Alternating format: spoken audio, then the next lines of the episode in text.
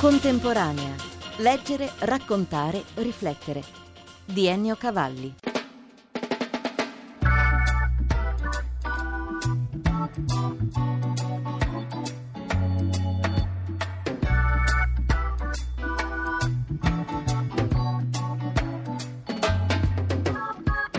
In due occasioni parlammo a lungo di poesia con Andrea Zanzotto, scomparso il 18 ottobre scorso all'età di 90 anni. Nel 1979, quando vinse il premio Viareggio con la raccolta Il Galateo in Bosco, e nel 1999, all'uscita di tutte le poesie e delle prose scelte nei Meridiani Mondadori.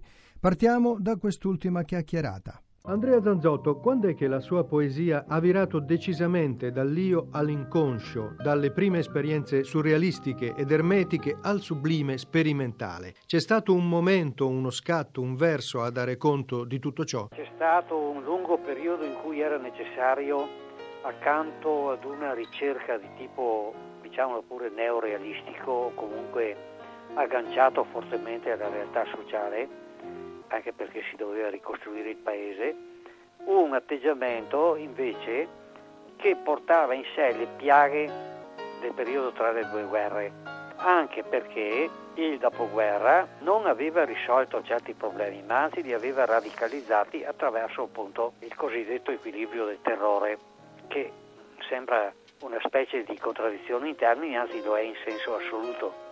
Fin dagli anni dell'immediato dopoguerra io mi sono trovato in una sensibilità che chiamerei psicologico, psicanalitico anche se vogliamo, lineetta esistenzialistico, perché pur riconoscendo appunto la necessità di un agire che avesse una qualche speranza, non mi nascondevo, come del resto neanche gli altri si nascondevano, che eravamo partiti con il fuoco di Hiroshima e l'orrore di Auschwitz, insomma, ecco. A quel punto lei aveva come maestri Ungaretti e i surrealisti, ma non le bastavano più. Il linguaggio doveva esprimere questa nuova sì. codifica del mondo. Sì, occorreva comunque che ci fosse qualche cosa che si muoveva anche nello stile, perché poi lo stile è l'uomo. Quando le dicono che la sua poesia è difficile, lei cosa pensa? Intanto non sono affatto sicuro di aver raggiunto la poesia, perché io ho un concetto molto elevato, nel senso che la ritengo non una cosa sublime o che so io, ma un atteggiamento profondo che c'è, esiste. È una spinta che viene da fondi lontani dell'essere, insomma. Questa spinta io l'ho interpretata quasi sempre sullo sfondo degli eventi. Io non ho mai conosciuto l'idea vera e propria di torre d'avorio o di ritirarsi in se stessi come era stata possibile agli ermetici canonici, diciamo, dell'anteguerra non direi neanche di parlare di una sperimentazione tendente al sublime.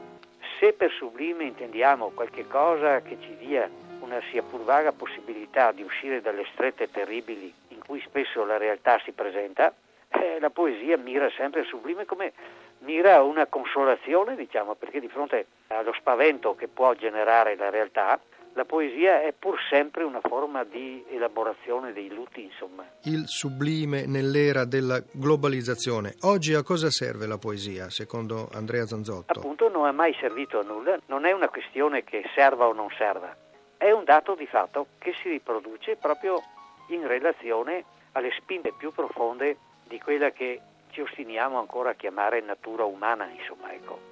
E quindi il senso della morte, dell'amore, diciamo le fortissime pulsioni sentimentali, chiamiamole pure così, anche se la parola è squalificata, che corrispondono anche a una specie di poesis perennis, una forma di poesia che c'è sempre stata e sempre sarà.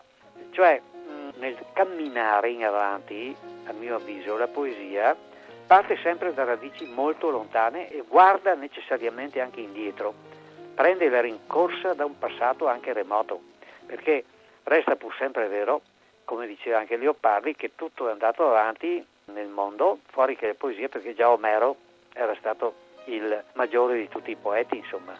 Maggiore perché? Perché, a parte i dubbi che possano esserci sulla sua vita reale, se sia anche una costruzione un po' della fantasia, Omero esiste pure come scrittura è una scrittura meravigliosa che ancora oggi ci stupisce e ci esalta, insomma.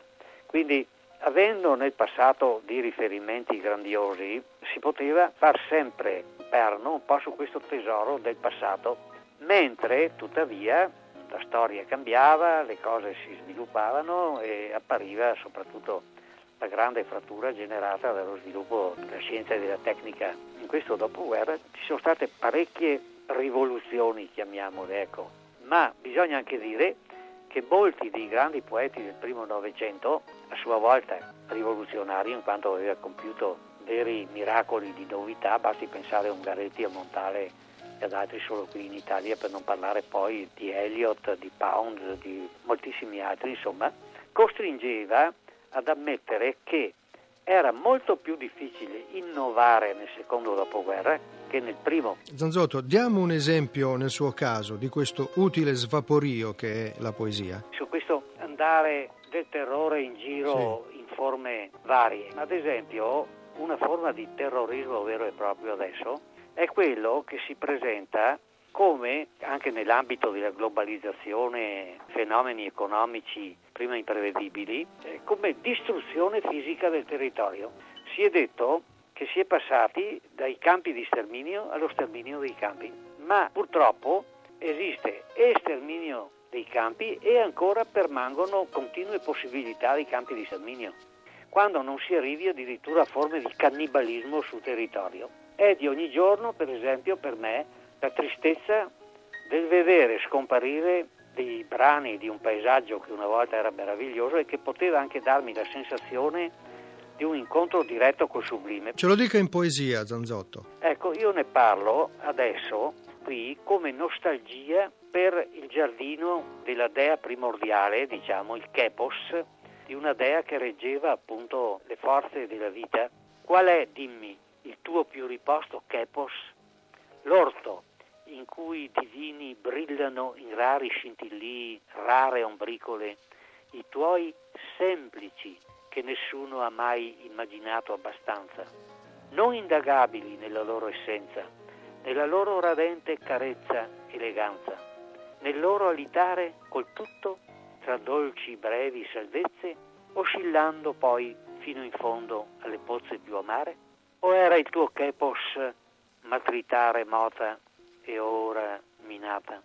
Quella dispersa aiola di spine e implacabili bacche rosse come fuoco che mai si estingua nell'estremo del dire, in punta di lingua, sentinella ferita, giardini diamanti, giardini fonti, loci ameni, cui non riguardano i nostri veleni, loci a cui vanamente mi protendo, c'è un fumus in aera anelando. Devo spiegare questo finale. C'è un fumus in aera, come fumo nell'aria, si, come fumo che si disperde nell'aria anelando. In poche parole, i fumi dell'eccesso di industrializzazione sono i nostri veleni e noi ci identifichiamo nella sparizione insieme con questi veleni se si continuerà in questo modo. Qui sembra una poesia difficile, una poesia astratta, ma con un minimo di rivendicazione, di parafrasi che ogni poesia può avere, il suo risultato è molto chiaro. E c'è assieme al grido qualcosa della preghiera pagana? Appunto, sì, sì, sì. Posto che sia preghiera, non è né pagana né cristiana, è un atteggiamento per cui l'uomo si volge verso l'X, diciamo, che sta all'origine della realtà, per eh, poter trarne un'energia per difendere una minima ragione di vita. C'è del sublime anche nell'etica della natura. La stessa natura, appunto, ha una constatabile sublimità, perché ancora oggi, con i disastri che ci sono, restano pur sempre fiori straordinariamente belli di mille colori meravigliosi, i quali eh, creano dei laghi di colore, degli specchi quasi, in cui fiorisce una paradossale forma di speranza, insomma una specie di spes contra spem, diremmo usando le parole di San Paolo. Qui eravamo a Viareggio nel 1979. Zanzotto, partendo da Il Galateo in Bosco, premiato col Viareggio quell'anno, anticipa l'idea di altri due libri destinati a formare la sua trilogia che sarebbero usciti nel 1983 e nel 1986, rispettivamente col titolo Fosfeni e Idioma. È un libro come tutti i miei che ha un certo aspetto di assoluta chiusura e un altro di frammentarismo totale e di apertura, di disseminazione, vorrei dire. A me si è configurata davanti una specie di apertura su altri due libri possibili che stanno a metà dentro l'oscurità e a metà ne emergono e che in parte ho anche scritti. Non potrei chiamare l'insieme di questi due libri con il Galateo in Bosco una trilogia nello stretto senso della parola. Immaginiamoli piuttosto come tre rami di un albero di cui non si vede il tronco chiaramente, tre emersioni diverse. Nel secondo di questi libri dovrebbe basarsi su un insieme di temi astratti e chiamiamoli celesti, ecco, riferiti all'etereo o al roccioso o al nudo delle rocce dell'alta montagna o al ghiaccio, quanto questo libro, Il Galateo in Bosco, è invece sotterraneo, terraneo, erboso, c'è quindi una contrapposizione di poli quasi, un sud e un nord.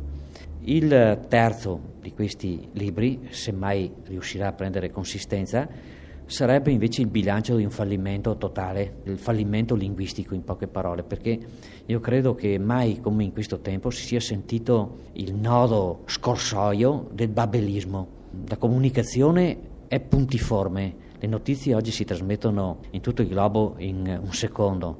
Le lingue si sono formate quando esistevano immensi spazi e immensi tempi di intervallo nelle comunicazioni. Quindi oggi c'è il bisogno di una lingua che sia assolutamente universale e comprensibile per tutti. D'altra parte, se questa si imponesse distruggerebbe l'immenso giardino delle lingue esistenti che d'altra parte, per ovvie considerazioni, possono anche costituire una vera prigione. Anche l'italiano, parlato solo nella penisola e poco fuori dalla penisola, è appunto una lingua che rischia sempre più di essere abbassata a livello di dialetto. Di fronte a questa problematica linguistica, Andrea Zanzotto che linea segue, che scelte fa? Tendo ad assommare quei frammenti di sistemi linguistici che conosco anche utilizzandoli per la composizione poetica, non su una linea, chiamiamola poundiana, cioè di commistione di varie lingue con effetto di intensità espressionistica come avviene in Pound e con effetto anche di degustazione dell'esotico. Al contrario, sarebbero tentativi di immersione entro i vari sistemi linguistici.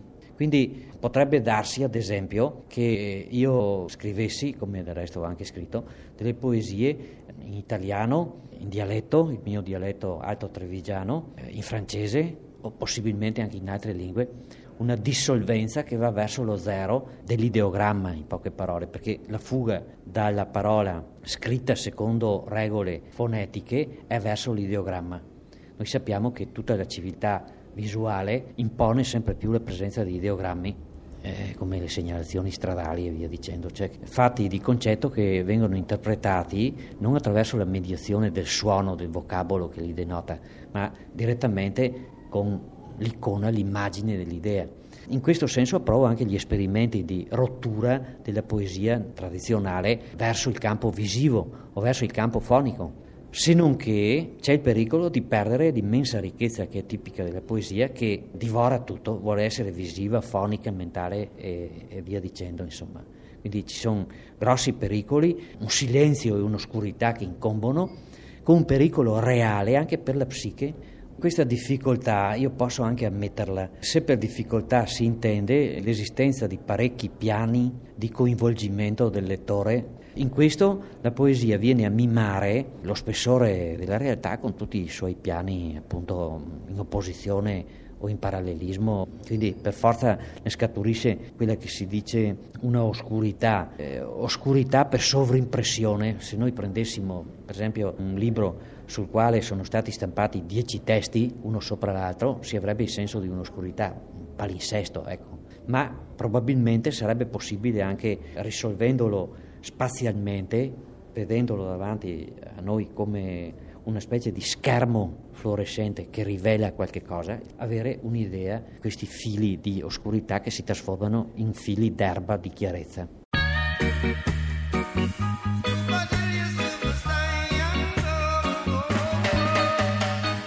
Grazie dell'ascolto da Ennio Cavalli. Per riascoltare questa e altre puntate www.contemporanea.rai.it